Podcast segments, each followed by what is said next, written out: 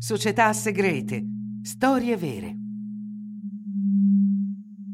Società presidenziale. Skull and Bones.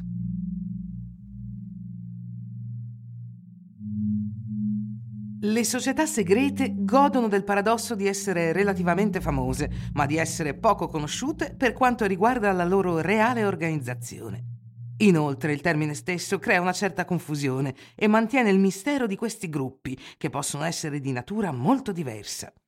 Gruppi di pensiero filosofici, associazioni occulte, comunità settarie, organizzazioni criminali e persino invenzioni totalmente fittizie vengono raggruppate sotto la stessa etichetta, a volte anche erroneamente. Questa mescolanza di generi, così come la segretezza che circonda i ruoli e le azioni di ciascuno, è famosa in tutto il mondo e nella storia.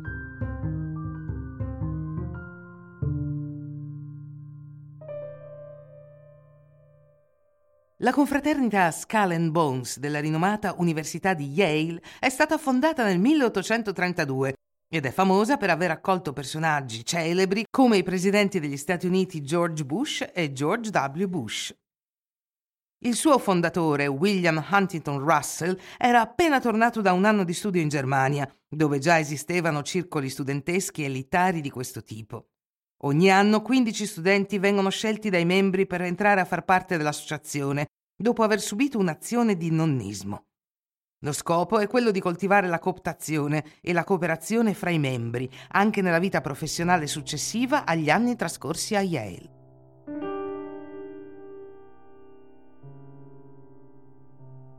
Da dove nasce l'immagine di una società segreta? In primo luogo, ai membri è severamente vietato menzionare Skull and Bones. In seguito, grazie alla potenza della sua rete, è stato considerato un importante trampolino di lancio professionale per i suoi membri, ottenendo così una certa influenza sulla politica americana e sulle varie grandi autorità del paese. Inoltre nel 1943 lo Stato del Connecticut ha esentato l'organo direttivo della società, la Russell Trust Association, dall'obbligo di presentare relazioni commerciali. Questa eccezione concessa alla società che gestisce gli asset del gruppo genera necessariamente diffidenza e mistero. La Skull Bones, inoltre, attraverso la sua corporazione ufficiale, possiede Deer Island sul fiume San Lorenzo tra il Canada e gli Stati Uniti e vi tiene varie riunioni. Si dice che il nonno di George W. Bush, membro di spicco dell'epoca, abbia profanato la tomba dell'indiano Geronimo per rubarne le ossa da utilizzare nei riti di iniziazione, e questo è un riferimento al nome stesso della società.